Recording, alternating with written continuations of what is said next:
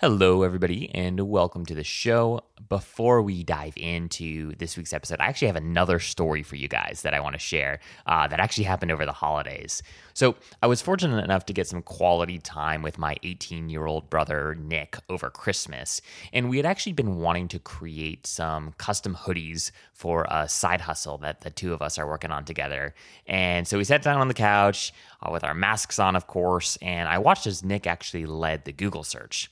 As he combed through the initial search results for design custom hoodies, I watched as he'd actually go ahead and hit the back button before a couple of the sites even finished loading. What are you doing? I exclaimed after the third time of him doing this. And he said, Dude, you know, our internet is great. If the site doesn't load quickly, they're clearly not a reputable e commerce brand.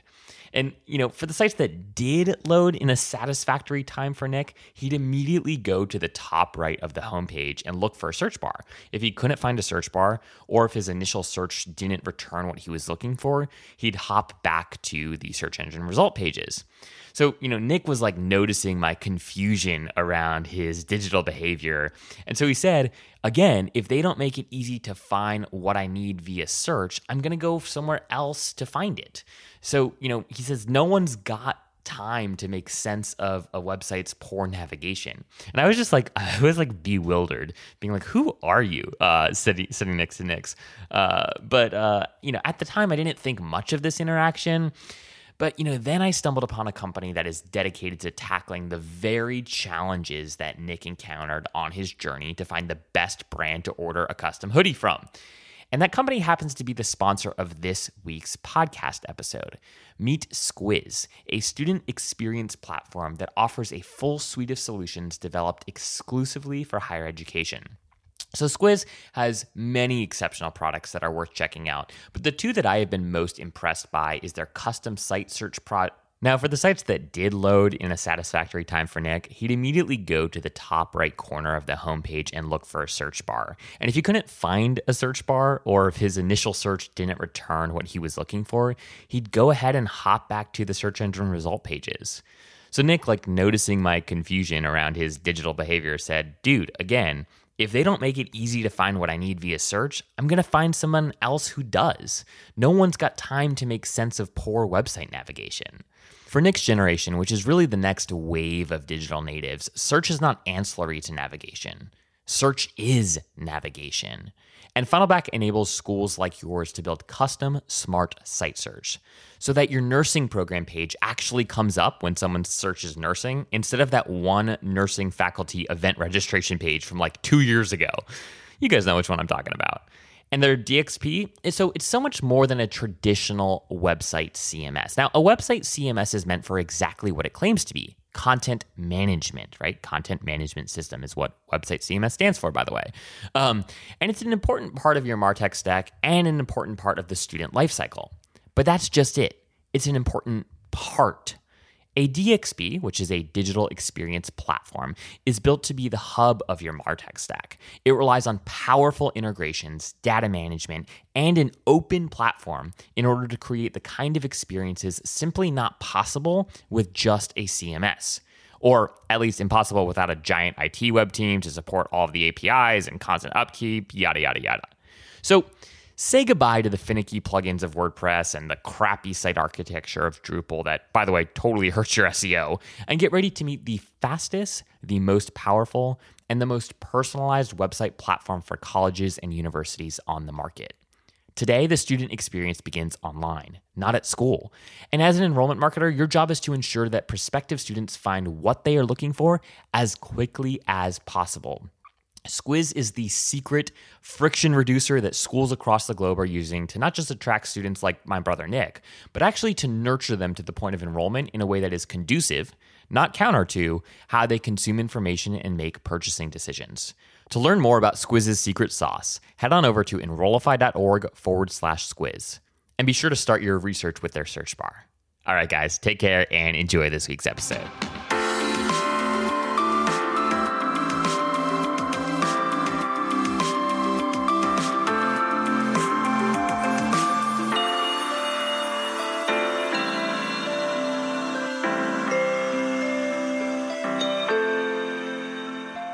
Hello and welcome to the Enrollify podcast. My name is Zach Busekrus and I am your host for today's episode. And today I have an awesome guest uh, who I can't wait to introduce to all of you. And this guest is none other than Steve Schuetz, who is the interim special advisor to the vice president for student affairs at San Jose State University right now. Steve, welcome to the show.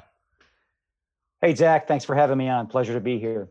So, Steve, we've been we've been going back and forth a little bit about.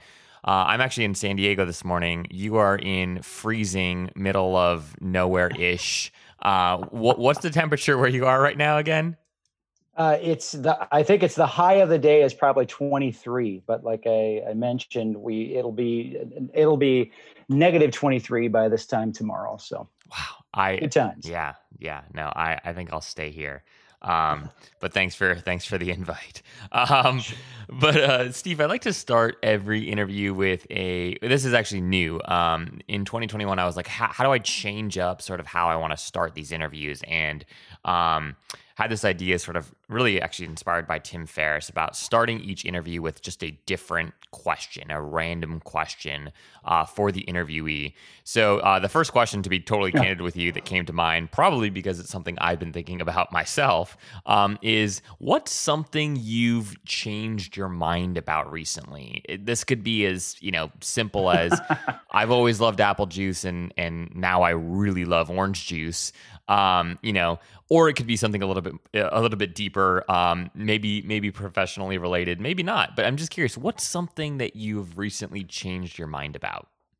Yeah. Wow. Okay. Good start. Uh, you, I, you know the way you did. T- I'll, I'll do both in terms of something simple and something a tad more complex that relates to the work that I do. So.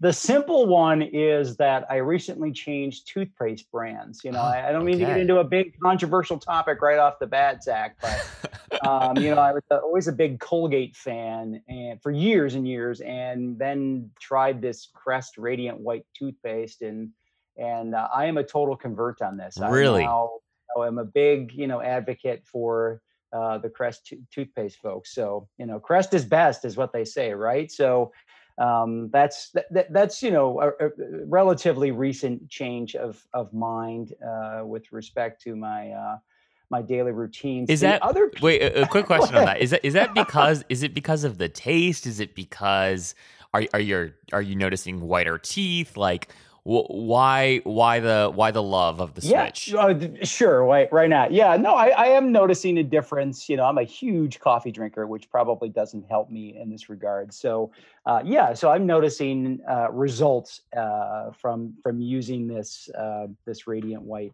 toothpaste and okay. hopefully i'll a check from the Crest people soon enough. But um, yeah, I'm no, running. So I'm running I, it down right now, Steve. Right. You might you might be influencing me. So um, yeah, right. So exciting. I've gone through a number of Colgate brands, but uh, and and just didn't haven't seen the results that I've seen uh, with the toothpaste. So again, I'm I apologize for getting into such a controversial topic. Uh, I know you don't like to get to political on these shows. Oh yeah.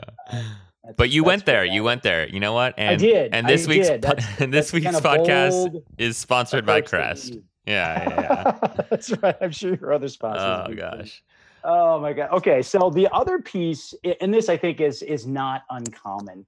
Um, you know, I've and we'll talk about this a little bit more, I'm sure. But you know, I spent my whole career, almost my whole career, in sort of traditional higher education, you know, working to uh, attract and enroll traditional undergraduate students to the schools that I work for, I consult with. And, you know, up until recently, I, I was convinced that uh, online uh, delivery would not have a measurable impact on traditional higher education enrollment. You know, hmm. so it'll always be an aspect of that, but I never thought that it would be would have a measurable effect until recently, right? The whole pandemic thing and the way in which institutions have reacted to that. Um, I think, I, I, think, you know, traditional higher education is, is going to have a run for its money.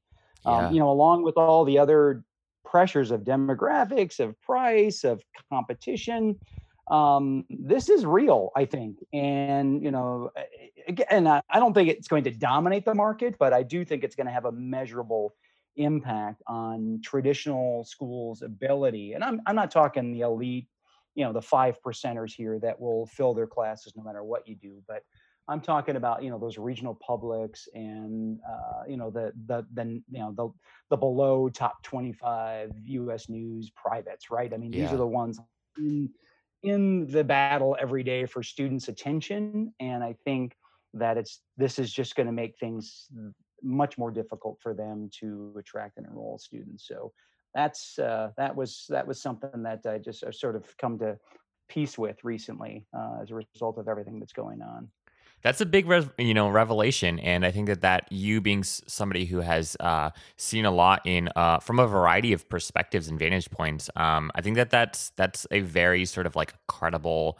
uh, observation and um, i you know I, I am certainly somebody who is watching this very closely as well and seeing really how schools are adapting and and adjusting to to this reality. what was funny is this is somewhat tangential, but uh, I think relate, related in the sense of, hey, how is higher education going to uh, traditional higher education going to compete um, with just changes in, quite frankly, consumer preferences and behavior? And I was chatting with a a client actually who's going through a major website redesign, and we were uh, discussing the fact that the dean was had come in and was going to change some things um, as deans often do and had these ideas for these new brand pillars and the team was was uh, was sharing with the dean that you know nothing about these pillars seems particularly like new or innovative. And anyway so she was just uh, kind of venting to me but also just really sort of trying to pick my brain around hey what, what did i think about how schools, specifically uh, undergraduate institutions, should be positioning themselves on their website to uh, today's, you know, high school high school students primarily.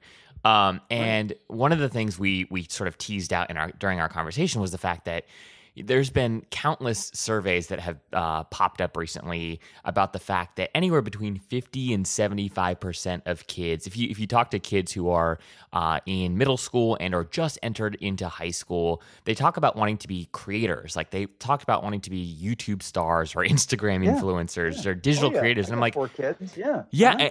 and, and it was sort of like what school is making it obvious how to do that within the context of a four-year degree? And so we had this like fascinating conversation around like hey like if if P, if 50 to 75% of kids are saying i don't want to grow up to be a doctor or a lawyer or a businessman like i want to grow up to be a creator where where are the programs where is the copy where's where's the language explaining how that school well how any school for that matter welcomes this new demographic of student. Um anyways right. so right. No that's true. And i you know and and to piggyback on that i i had a conversation working with the school well at, at san jose right? You mentioned them. Um, you know we're having conversations about you know attracting students in in new and different ways. And and it, it's an institution where you know attracting students hasn't been a challenge but you know sustaining it over the long haul will be for a lot of institutions. And i you know i was doing some research as well on on websites academic websites because that's typically where students will go to find out about you know opportunities at their institutions. And i'm floored at the number of institutions who still list out um, you know course requirements um, you know, learning outcomes, which, uh, you know, granted, is is important information, but for a student who's saying, "What can I do with you know X degree?" to go to a website and to see, well, here are our learning outcomes, and here are, are you know the the course expectations over time. You know, that's not the content they're looking for, right? Yeah. They're looking for interactive content. They're looking for student stories. They're looking for outcomes um, to what this degree will do for me. And and yeah, eventually they're going to need to know which courses to take and when. But that shouldn't be the first step uh, or the first introduction into the opportunities that a student has to study biology at San Jose versus uh, Kansas State. So yeah, that's that's another thing that just I I, I am surprised that the number of institutions are still rely on that kind of information to convey educational opportunities and experiences for students. Yeah, or even uh, even I had this idea the other day while I was scrolling through actually a different uh, uh, school's website, and you know, and this is present at both the undergraduate and graduate level, but it's not it's not uncommon to see like coursework right as you're as you're talking to you, and then just see like business 301, you know, accounting 202, like and this literally i mean this is like i think a million dollar idea folks but like so for anyone listening like steal this. But um for the school that like takes that and translates that to hey here's where you learn like the fundamentals of how to start a company. And hey here's how you should think about right what financial planning looks like within the context of a company or or personally right just doing like the simple work of coming up with like the one liner that actually explains like what the heck business 101 is um, to again a high school student who is who just sees about, and oftentimes it doesn't even say business 101 it says you know bus 101 and it, it's just like we, we are creating unnecessary friction and complications when we could be just so specific and simple about like here's where you learn x here's where you learn y. Hey now you're going to learn z uh, that simple, simple tweak in copy, I guarantee if you throw a form on there, right, that page will ha- will will generate insane conversions because all you're doing is you're, you're right. you know the answer to it. You should know the answer to it as an enrollment management, as an excuse me, uh, an enrollment manager, um, and yet like for whatever reason, we just decide to copy and paste whatever is listed in the registrar and like assume that the the type the technical title of the course is what prospective students and parents care about.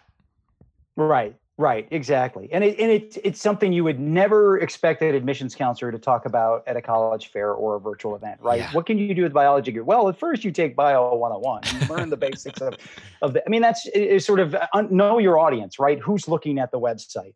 Um, and the other piece is, you know, there is with the changing demographics piece, there's a whole sea change of students coming to institutions who don't know the higher education, uh, you know, lexicon, right? Yeah. They don't know what a bio, what's the difference between a bio 101 or a, you know, a chem 305 or something like that. And so, you know, you've got to, again, know your audience and convey, you know, the relevant and engaging messages to students as opposed to just regurgitating, you know, academic policy and, and course plans.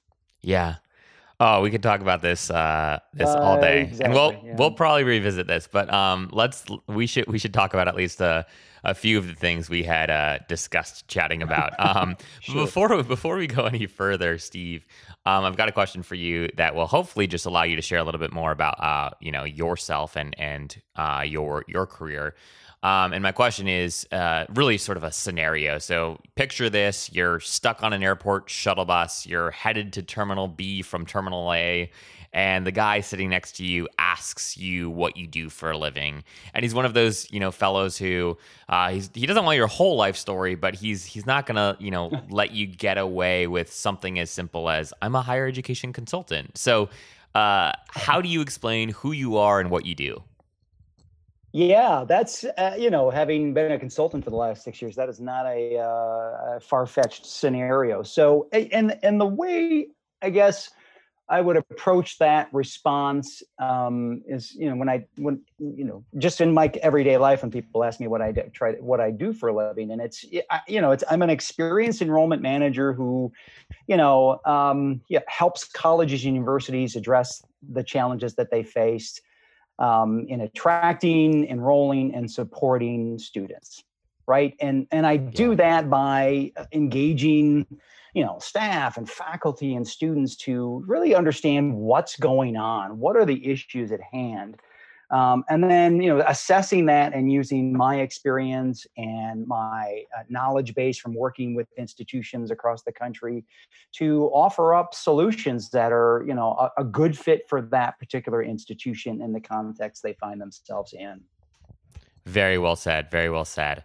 Um, if I was the guy sitting next to you, I'd have a bunch of additional questions, but um, for the sake of time, we we will move on. Um, I'm curious to if you, can you go back to um, what and share with us really sort of like what initially led you into higher ed.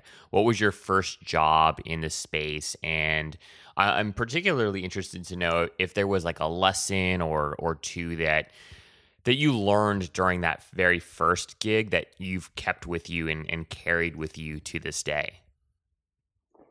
Yeah. So, how did I get into higher ed? Well, you know, after graduating school, I worked in radio sales, which you know is a really high growth industry. But radio sales, um, no, no kidding, radio that's sales, awesome. Yeah, yeah, that was my first job out of college. But um, no, I was I was really you know I was a huge uh, student leadership kid in in college at my undergraduate experience, and so I you know I loved the the campus life, right? The environment, the culture, the diversity of ideas, just just you know the the the atmosphere. So um, when i you know in that first job of radio sales i obviously wasn't really living my dream and you know a local school um, advertised uh, an admissions counselor position. So i thought well hey great you know this is an opportunity to get back into uh, higher education. I think I could do something like this. You know, I like hanging out with people and, and talking about the college experience. So let's do it. So, um, and and got that job. And um, you know, my my job, my role was to build out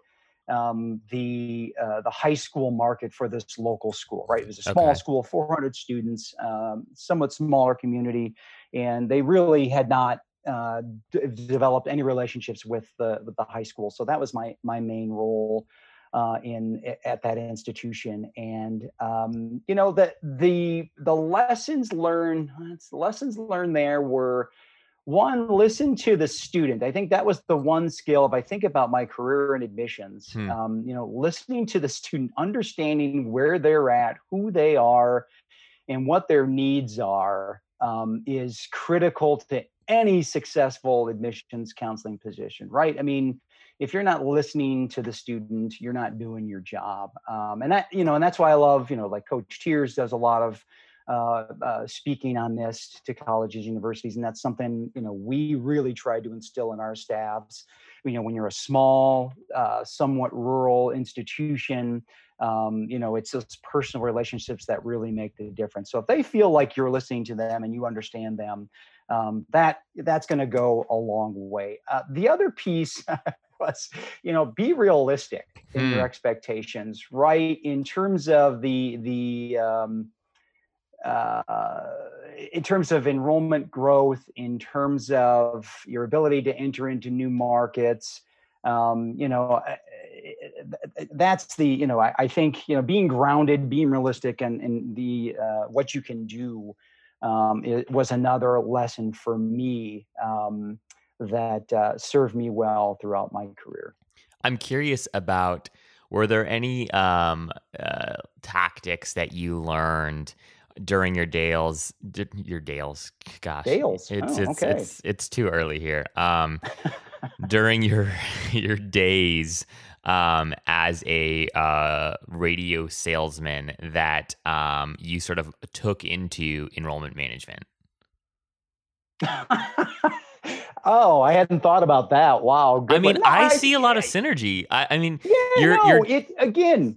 Yeah, I, I again, it's it's uh, yeah, I, you're right because there's a lot of relatable thing. I mean, I was at you know at a radio small radio station in a small town, so you know what's the what's the benefit to me as a hardware store owner or a you know beauty salon or a uh, uh, you know convenience store to advertise on the radio? And it really is you know getting to know the individual their challenges their goals um, you know what they're trying to their customers what they're trying to accomplish right? Yeah. it's translatable over to a student you know? What who are you and what do you want to accomplish with your life? What's your goals? And you know what kind of environment do you want to be in? It's you know asking the right questions to get you the information that you need to then align, you know, whether it's, you know, radio sales. I didn't think I was going to talk that much about it today, but radio sales and or college education, right? I mean, how to align what you provide, your organization provides to to individuals and making sure that it matches up with their needs and and their goals and then talking about the benefits of of choosing you over uh, other places. Yeah, I love it. I love it. And uh, you know, I, I think the idea too of starting with listening to students and how important that is, and really how sort of that should drive enrollment marketing strategy, at least be sort of like a key component around what are our own, what are our existing constituents actually saying about, you know, the institution, right. but also about like what their journey to enrollment was like. Um, and it, it really reminds me of something that I've been talking to a couple of folks about recently around, you know, schools spend uh, and this will vary depending on size of institution, but I'd, I'd, imagine in your various posts, like you guys have spent money, you've probably spent money on some sort of market research or some sort of like, hey, let's hire a bunch of, you know, let's pay a bunch of high school students 10 bucks an hour to come and, you know, test this, uh, you know, uh, jump around our new website, right? Like, let's understand sort of like what friction points might exist on this new brand messaging that we're about to launch or this new, uh, this new website that we're gearing up to to make live. Um, and that this is like very, very, very common for for schools to do. And one of the things that like I have come to realize is just the amount of money that is like poured into this.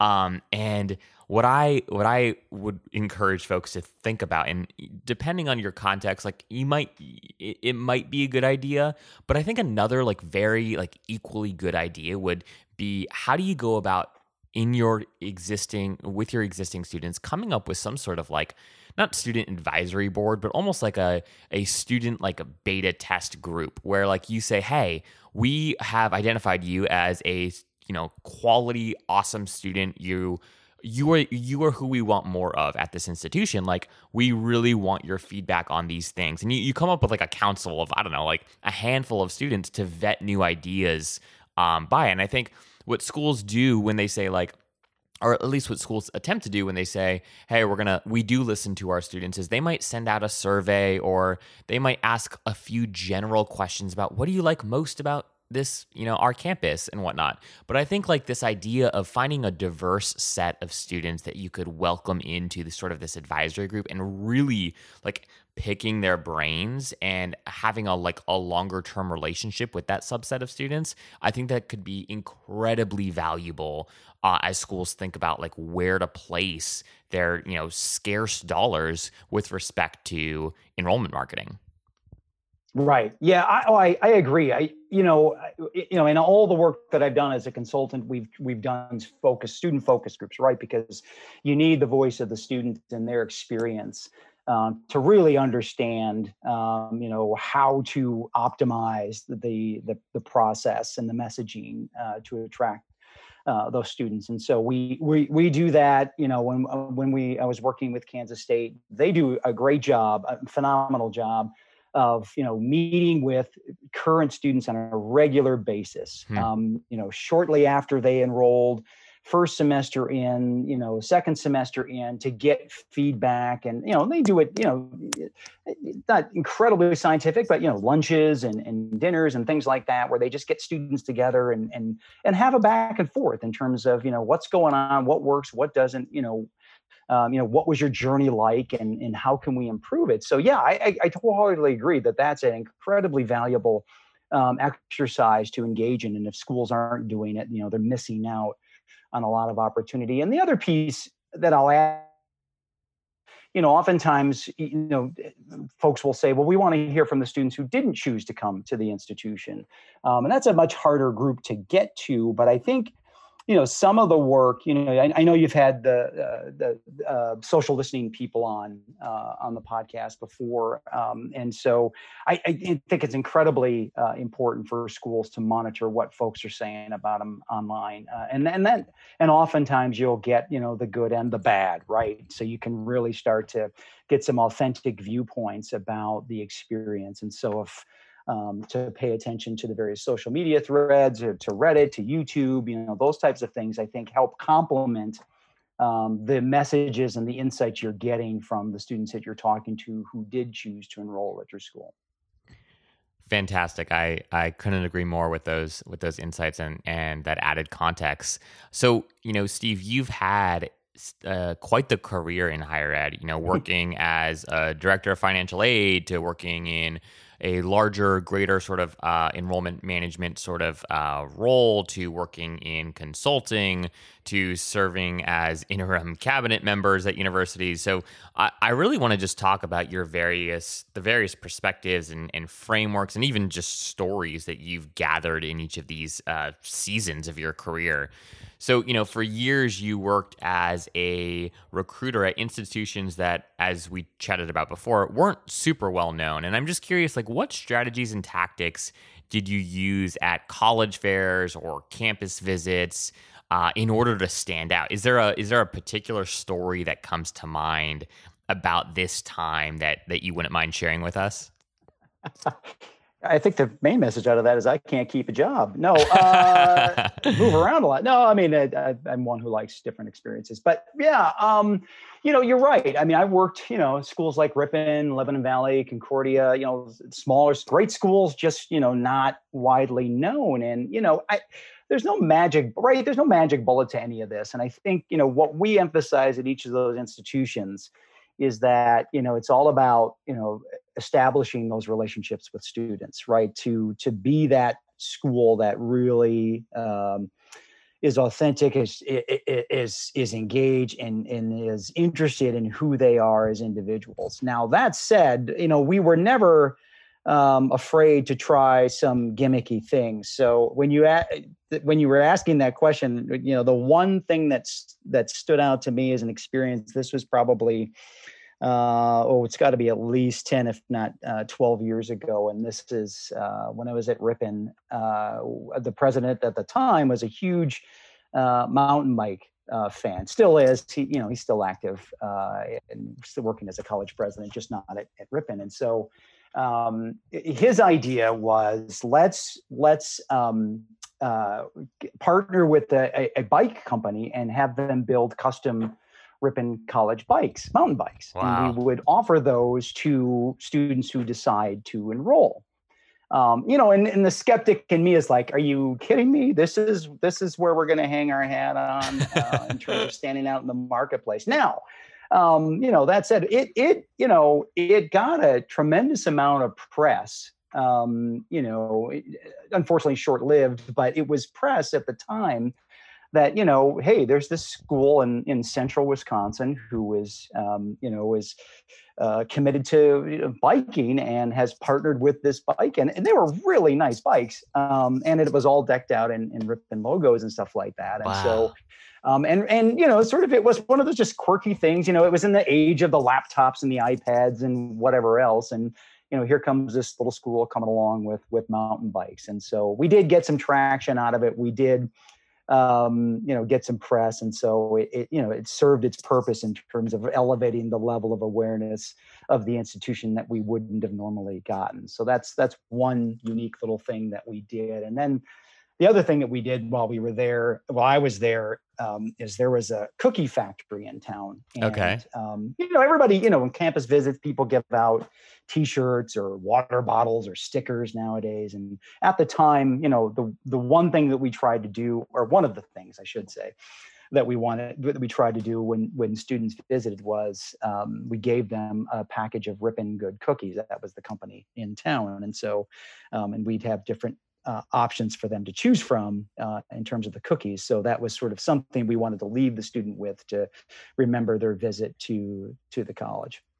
I love that cookies and mountain bikes. Um, take notes, folks. Great take combination, notes. right? Yeah, yeah, take that's notes. it, people. I'm giving out magic here. Take notes. No, I mean, and it was, you know, just obviously, it's, uh, you know, this is a, a largely emotional decision, right? We sure. often sure. get frustrated with students. You know, why aren't they making these logical decisions to attend our institution? Well, you know, oftentimes it's sort of the memories we give to students. Yeah. Uh, on their time in their time with us, and so, uh, you know, if we can, if we can have us stick out in their mind because they got a mountain bike or we they stick out because we they got a package of cookies uh, when they were on the campus. Uh, that's great you know it's and it's it's the margins that uh, make a difference sometimes. No and it, you know i think that this just it totally aligns with the whole idea of being different. Um, and you know uh, schools are when when it comes to sort of these college fairs or just even virtual events today, like the offers are just very, very, very consistent, right? Like little piece of swag. Hey, you know, get a Mhm, discount mhm. or, you know, we'll waive your application fee. And like all, all those things can be good and whatnot. And I'm not here to, to, um, poo poo any of those tactics. But like, I think that it is, there is something that's just naturally attractive and sticky about like something that's different and new. And it reminds me actually of like, um, I was actually talking to uh, Seth Odell, who's uh, the founder of Kanahoma, a new marketing agency, but he spent a lot of time um, at Southern New Hampshire University, and he was talking about how they had he got to work on like that campaign, which you might remember, where they basically got a whole like bus, um, decked it out in SNHU Oh, sort of like Mhm. colors and um, you know all, the glitter and, and and whatnot, and then like drove to deliver across the country to deliver like diplomas to uh, to their students, and you know that got like a ton of attention and Right, lots of press, and they did you know videos or whatever. Anyways, he was sharing with me that like that was like an example of something that like seemed just crazy um and again what was a big gamble in many ways um and yet turned out to be something that people to this day really remember. And so anyways your the mountain bike idea reminded me of um reminded me of the uh snhu bus so uh, for what it's worth, hey guys, being different, you know, buses, bikes might be worth considering in next year's strategic enrollment marketing plan. Right. Oh, right, right, exactly. Well, Steve, I'm curious. So I, I love to hear, I always like hearing why people, and I- know that this is complicated. This tends to be complicated, but like, I'm always interested in why people uh, make moves and specifically like lessons learned once they move into from, you know, a director level to a VP level or uh, even, uh, you know, program coordinator and missions counselor to the director level. Like, what lessons that they learn uh, during their uh, while sort of sitting in a more senior role that they, you know, previously um, weren't exposed to or hadn't had the opportunity to learn in uh, a, a sort of like managerial or entry level position. So I'm curious about your time at Concordia College and what lessons as VP of enrollment management there did you learn uh, that were different from your time at Ripon? Yeah, well, uh, a, uh, a couple things I would say. Uh, one from a um, a market position uh, perspective, and the other one from a uh, from an organizational perspective. So, you know, w- one big difference uh, between a, a Ripon College and, and Concordia was the the um, strong religious affiliation, right? I mean. Um, uh, Concordia is a you know associated with the Evangelical Lutheran Church of America, and you know, and and, and rightly so takes great pride in that. Yeah. And so it was part of um, sort of the value proposition of the institution, and that was the the first institution. I mean, I've worked at other smaller privates that had historical affiliations to churches, but they weren't uh, uh, as active and as strong as the one at Concordia. So that was that was a learning experience for me to to how to in, in- you know integrate you know that component into um, the overall value proposition for the institution not only for students who that was that was a, an important factor but for those that where it wasn't an important factor and and, and how do you address that uh, with students um, i- i- you know uh, across the board? And so that was that was a, a steep learning curve for me um, to talk about you know sort of the spiritual aspect of the the uh, uh, higher education experience and and what that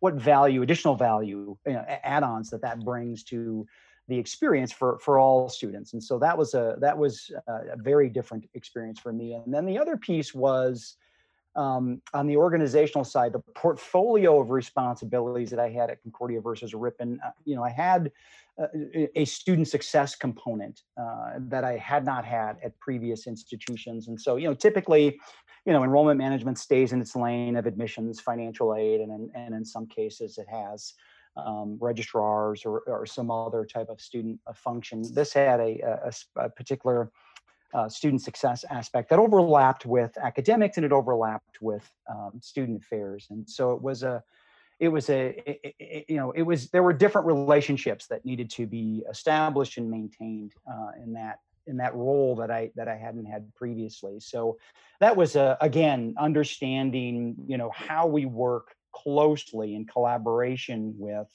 those other divisions to ultimately achieve the, the same goal, right? It's, it's all about student success. And student outcomes. And so, uh, you know, what role do we play in enrollment management, both in recruiting right fit students, but also then supporting them once they're there, uh, in addition to, um, um, uh, you know, the sort of the traditional roles. So yeah. that was, for me, that was sort of understanding that I'm part of something bigger now, right? I mean, I've always enrollment management is obviously it, it, tied to all aspects of the institution uh, but this was really a true collaboration. So uh, again i think it applies where understanding how to um, you know engage with your partners on campus you know making sure that you're you know you're, you're you know building things together and stronger and working in in concert with one another as opposed to competing for resources and thinking your approach is the best approach possible why would you do it any other way? So it's about compromise collaboration and coordination. The three c's uh, uh, that's my new management book coming out the I three guess. c's. But, i like uh, it. the three c's. No but I, again I, I think that's that's a big change for a lot of folks who are moving into different levels of work. Going back to your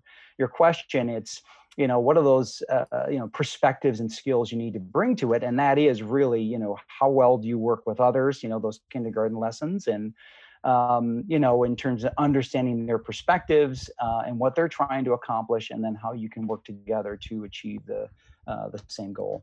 Well and what i also hear you saying which i think is uh, often overlooked um, overlooked in the sense of it being a challenge is sort of this this tension that exists between hey you're coming in to uh, enact a cha- enact some change to bring sort of your uh, your portfolio of experiences to the school. You've learned a thing or two along the way right? You've got a particular way of leading and or approaching um, uh, you know team development and how you should think about promoting your programs and promoting overall brand experience, et cetera. And yet you also have to sort of like couple that with like a deep listening around who is this brand? Like what what how is this brand different from the pr- brands of previous institutions that I've worked with? What do they really care right. about? What has worked really well? Who are the players? Like, oh, okay, hey, I have this area of of uh, responsibility that didn't exist in my previous position.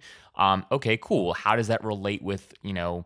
and really impact my overarching role as a leader here. And so I think that like the best, the people that are most successful, especially when they're jumping from institutions and entering into a you know upper level management, um, it, are the folks that can sort of like ride that tension between bringing about sort of the change that the university mm. needs that you right. are you know equipped to bring about while also sort of like coupling that with like a deep listing around what is unique about this space um, that's just you know so that I can pay attention to it so you don't miss it. Because I think what can happen is you come in a lot of folks come in with their agenda guns blazing. Yeah they might do you know some basic listening exercises but I think that what can happen with that a danger with that is you you often overlook what is specifically unique about that place.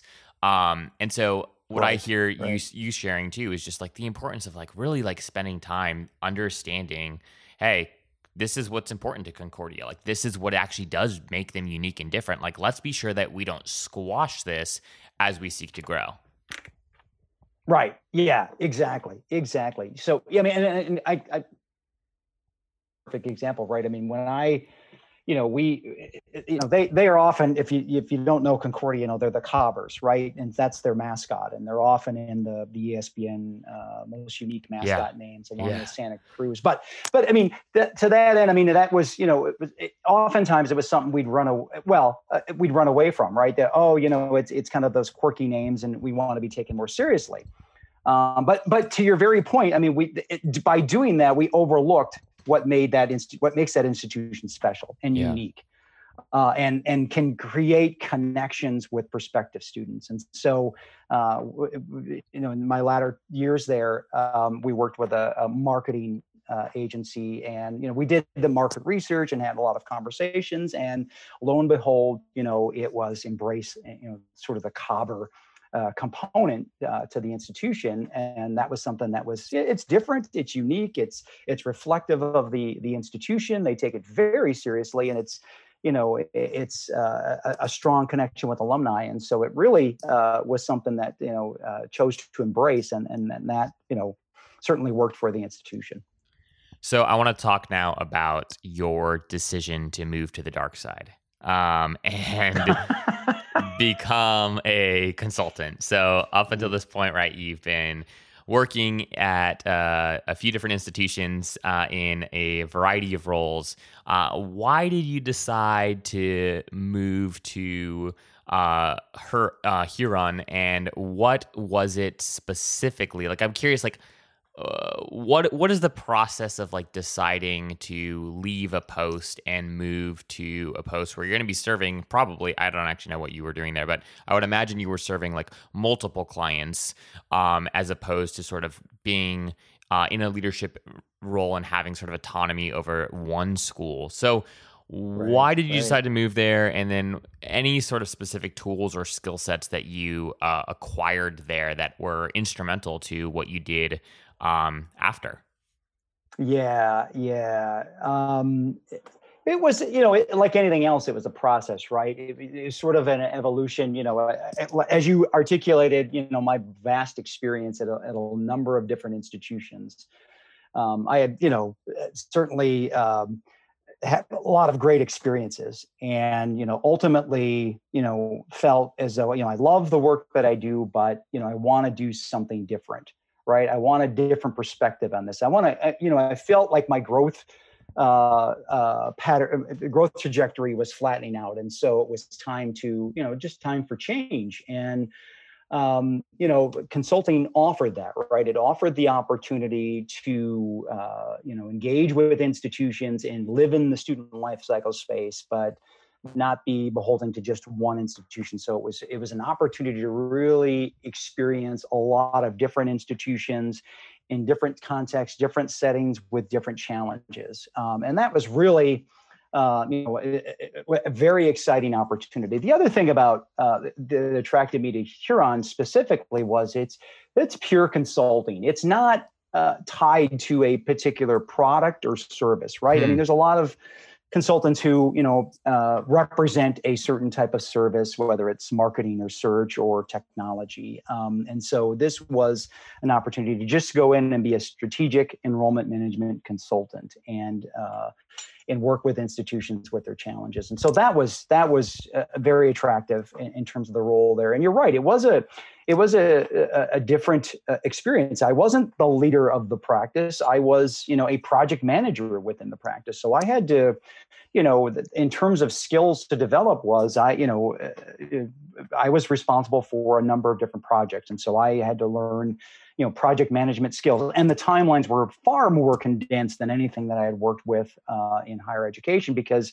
instead of semester long or year long uh, you know, projects we were working on you know eight ten week projects right that yeah. had you, know, you had to absorb a ton of information in a very short amount of time quickly analyze it come up with ideas and solutions and then present those to your client and work with them to um, to uh, build the foundations to successfully implement those recommendations. So it was, you know, the project management piece, the, the, the problem solving skills in terms of processing lots of information quickly, uh, being adaptable to a number of different environments, right? So I had my entire career had been spent in smaller private institutions, and uh, at the time, Huron's client base was largely you know the top 100 research universities in the country. So i'm you know, going from a thousand 1500 student populations to 10 to 15000 student populations. Yeah. and, and having to translate the skills and the you know the knowledge that I had working at those smaller institutions into how is it going to work at a much larger institution with you know uh, you know many more uh, layers of bureaucracy and silos in terms of information and organizations. So uh, that was a tremendous uh, learning curve for me, uh, moving from you know being a practitioner to a consultant um, and having to adapt to that new environment um, and you know to move much quicker and adapt much quicker than you typically have time for uh, when you're sitting in the seat uh, permanently. And then the other piece was you know confidence building for me right? Yeah. i mean it was it was you know the confidence to share my ideas. You know who's this guy coming in and, and telling us what to do uh, or how to do it right it was you know establishing trust with the client getting to know them and their issues and then you know working with them to identify solutions and then how to resource or how to organize in order to do things differently in order to succeed. Yeah, that um, I, I am just I'm, and listening to you, sort of just imagining both just how exciting that move must have been, and also just quite frankly how scary it was to uh, you know, yeah. I, I, imagine sort of like wrestling with like, you know, imposter syndrome a little bit around like, whoa, like, okay, here I am, you know, leading teams and and helping sort of like develop and, and implement strategic enrollment plans for smaller institutions. And now I'm being asked to kind of step into uh, you know, bigger shoes where I'm I'm not even I don't I can't control whether or not like the act my recommendations actually get implemented. I've got to come up with solid ideas that I can then equip a different team, quite frankly, to to to go right. about implementing. Um, and I think that yeah. there's there's just a lot of risk in that and fear in that, and yet also just incredible opportunity and uh, and growth opportunity in particular. Um, yeah, that that must have been sort of like I, I, can imagine those first like you know few months just being like, how do I how, like a little bit like a dance? Like how do I how do I do this well? Um, you know, oh you're, my you're gosh, abs, yeah, absolutely. I mean, I knew st- enrollment management. I didn't know how to be a consultant, and that you know, you, people, you know, make jokes, you know, dark side and, you know, and this, that, telling us what we already know type of stuff. But that, it, that is, it is hard work um, it is um, it takes a, a, you know great skill and tact. I mean, communication, organization, analytical, um, political skill. I mean, and it it is not for everybody. Yeah. Um, it is you know it, it, it it's not the glamorous life. It's it's it's hard work and but I mean the the the the thing that keeps you going as a consultant is the opportunity again you know to make a difference right to to help solve problems and and help institutions meet challenges. Yeah. Uh, it's not that they're in, incapable of doing it. It's it's oftentimes they just need that catalyst that individual to come in and, and make connections to shine a light on sp- specific issues uh, and get people around the table and start talking uh, for an institution to be able to move forward um, that's typically what it is. So yeah, it was it it it it, it, it after 20 plus years in higher ed. I mean, that was uh, that was an incredible uh, growth experience for me uh, as a consultant.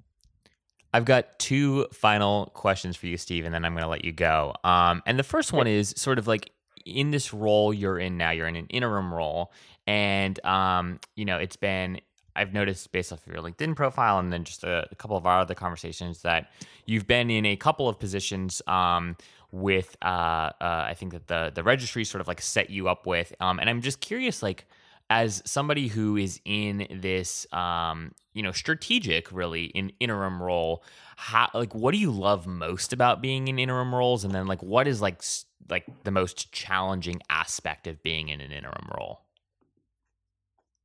yeah, I you know it's um it's the same thing, right? It, in terms of the what I love about it and what's most challenging and that's that's the time constraint that you have uh, hmm. as an interim, right? You are you're brought in you have a and, and typically you know the registry we're typically or at least for me my typical experience has been i, I serve it for an academic year uh, while they uh, search for the the permanent person. So with that, you know, the time. The great thing about it is, you know, you have to move quickly, right? Things have to be done in short order. Um, it, you know, in order to have uh, an impact, and so you have to uh, accomplish these things within the time that you have to do them. Um, and then, you know, the flip side of that is, yeah, you only have so much time, right? There's only so much you can do um, and you know, uh, you know, and so you have to make some choices about what can and cannot be done in the time that you have with the institution, knowing that there's so much more you could be doing. Yeah. Um, and then you know you don't get to sort of see the you know the results of the work that you do because we know you know enrollment management in in at least at the you know the traditional undergraduate level that's a long term uh, relationship you have with the student. It's not um, you know a, a, quick turnaround. And so oftentimes the work that you do doesn't pay off until a year or two um, after you're gone. Um, it, it, you know when you're thinking about strategic enrollment management certainly if you're if you're brought in to help bring the class in you you typically get to to see some of that. But that's that's sort of the the the the the the, the thing i like and what i don't like about it. And then you know i guess one other thing that that comes to mind about uh, that one challenge is that you know you are the interim right? And so there is sort of a hesitation on people's part oftentimes that you know how much change should we enact here knowing that someone else is going to come and follow you and, and may change this completely around. So i often you know i state up front you know my role is to help the next person or the permanent person be successful. And so the decisions i'm making are meant to uh, help the team as well as the person who gets this role you know hit the ground running and and be successful. But that that's another drawback is that uh, sometimes people are a little bit hesitant because they know um, you know someone else is, is about to follow you. Yeah I, I imagine sort of like your uh, internal wrestling between okay is this something worth tackling and jumping into and you know righting the ship on or not? I, I, I bet there's sort of like this daily struggle of like okay do i get invested in this? Do i bring about like a clarity here? Like do i decide to you know resolve this particular issue that we're that we're uh, that the team is sort of like uh, uh, uh, struggling with, and and or do you do you leave it for the next person?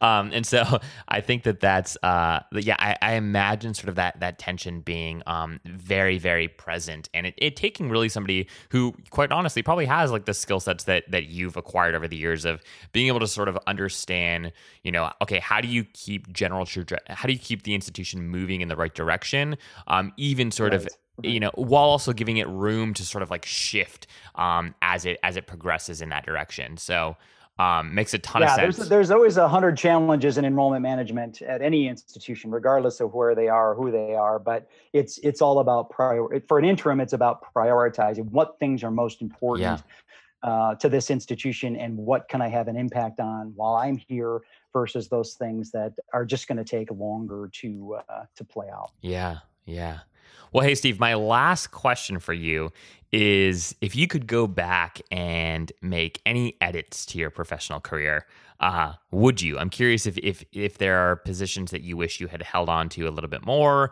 if you wish you had left a little bit sooner, or if you know, hey, hindsight's 2020, and I am just you know, I I feel very good about sort of all the decisions that I've made in my career. Yeah, yeah. You know, like everybody, I mean, there, there's there are there are positions that sure I would love to have I, I was stayed. You know, I you know, uh, Ripon was an idyllic experience. I mean, it was it, it's a great school, great people, great community, and you know, my kids were born there, and um, and so it's one of those things. It's like, yeah, you know, I, I would like to have stayed there longer. Um, you know, I did an interim position at Lebanon Valley, and it was just an incredible experience and a wonderful school. And I think, man, I you know I would love to have stayed there uh, longer than I had the opportunity to. But you know, the other part of it is, you know, the decisions I made and the choices, you know, and the changes I made when I made them you know have gotten me to where i'm at now right? And and made me the person i am now. And so i think you know while i probably would have tweaked some things and and not worked at certain places um, you know by and large i'm i'm happy with the decisions i've made and where i'm at right now and and and feel as though that uh, they, they again made me who i am and and i'm in a good space well, Steve, thank you very much for your time. Really appreciate your your insight, and I just feel like you're a, a wealth of knowledge, um, and just a lot to to learn from.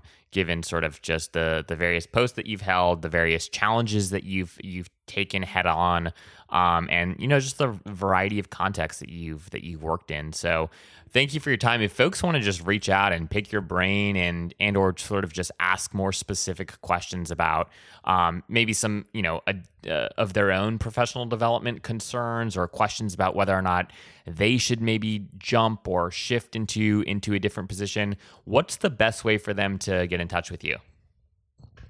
Uh, probably email is the best way to get in touch with me, and it's uh, that would be uh, uh, s schuetz. So s s c h u e t z at midco m i d c o dot net. That's my personal email. You can reach me there. Um, that's that'd be the quickest way to get a hold of me.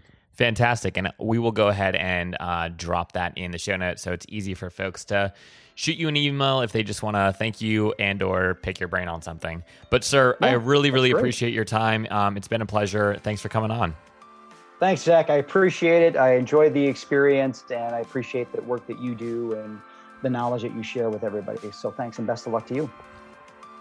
If you are an enrollment marketer working in marketing and communications or enrollment management and would be willing to be interviewed on the podcast, or if you have an idea for a topic that you'd like to hear covered on the podcast, please reach out directly to me at zach, Z-A-C-H, at enrollify.org. We sincerely look forward to working with you to make Enrollify the most trusted, go to digital resource for enrollment marketers out there.